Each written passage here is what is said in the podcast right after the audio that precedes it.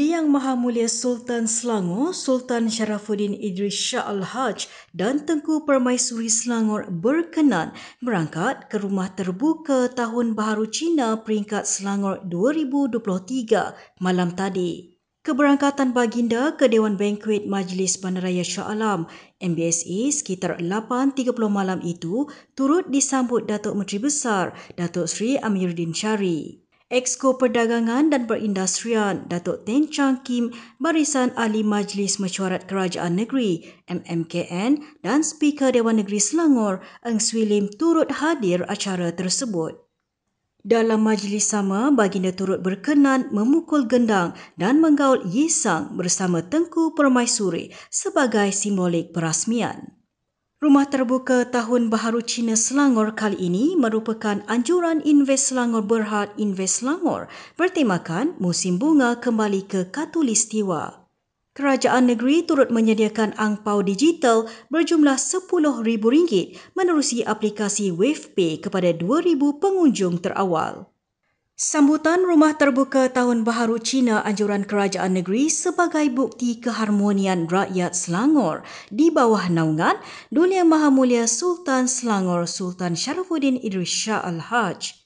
Datuk Menteri Besar Datuk Seri Amiruddin Syari berkata kehidupan berbilang kaum dan agama menjadi sebahagian warisan sejarah hidup rakyat di negara ini. Jelasnya, meskipun Selangor telah menghadapi pelbagai cabaran, namun majoriti rakyat membuktikan bahawa perpaduan adalah aset penting yang perlu dipelihara dan sentiasa dipupuk dalam kalangan masyarakat. Beliau berkata demikian ketika sembah ucapan sempena Rumah Terbuka Tahun Baharu Cina peringkat Selangor 2023 di Dewan Bankuet Majlis Bandaraya Shah Alam MBSA malam tadi. Sambutan perayaan ini juga adalah selaras dengan konsep Selangor Maju Bersama di mana kerajaan negeri Selangor melalui pelbagai program dan inisiatif dapat turut memberikan manfaat kepada seluruh rakyat Selangor tanpa mengira kaum dan juga agama. Semangat kekitaan dan toleransi tidak akan wujud jika kita bertepuk sebelah tangan. Oleh itu, usaha ini hendaklah menjadi tindakan kolektif daripada semua pihak melandaskan prinsip-prinsip yang termaktub di dalam rukun negara prinsip-prinsip ini adalah kunci kepada kestabilan, kemakmuran bagi sesebuah negara dan juga negeri.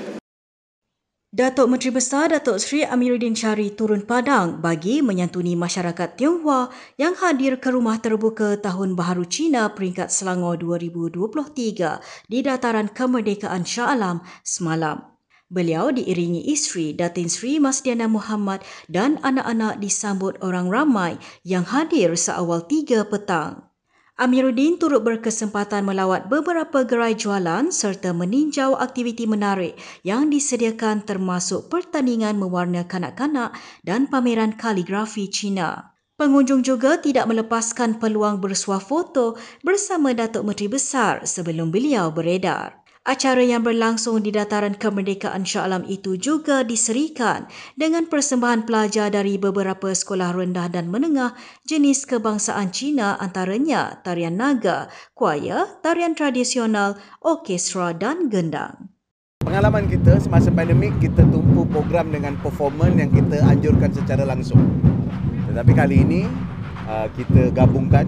So kat sini rakyat masyarakat boleh datang bersantai dan tempat ini memang tempat publik pun berkumpul pada hujung minggu.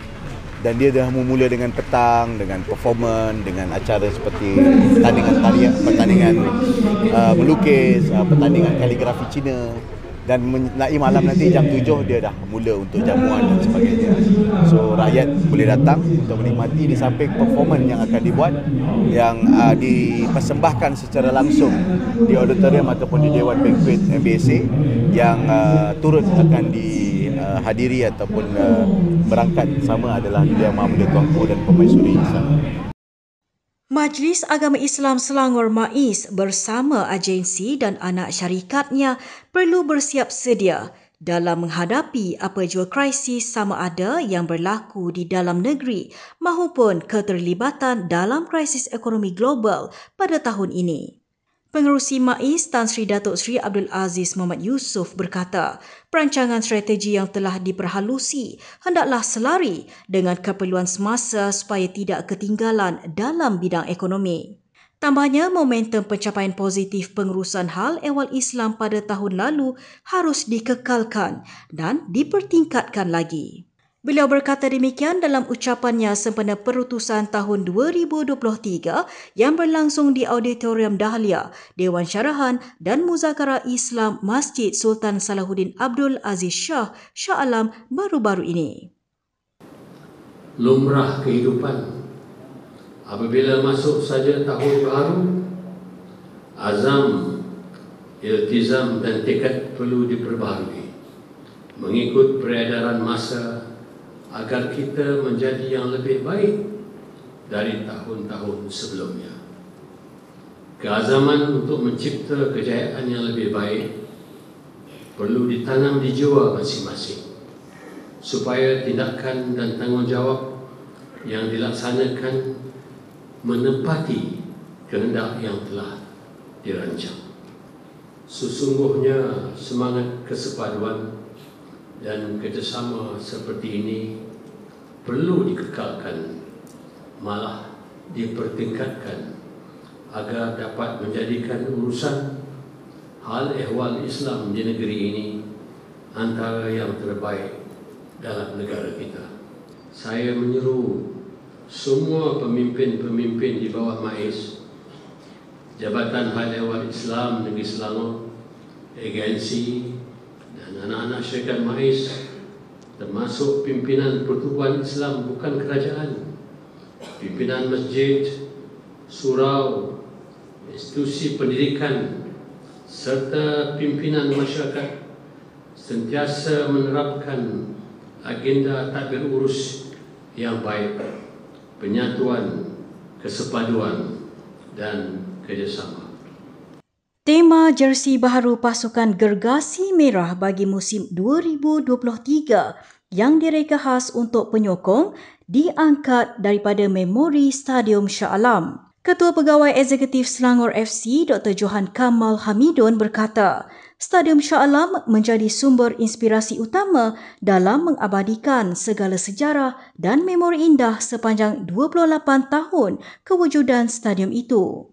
Katanya, tema jersey home terbaru itu melambangkan semangat kebersamaan serta kekuatan rakyat dan pasukan Selangor sehingga kini.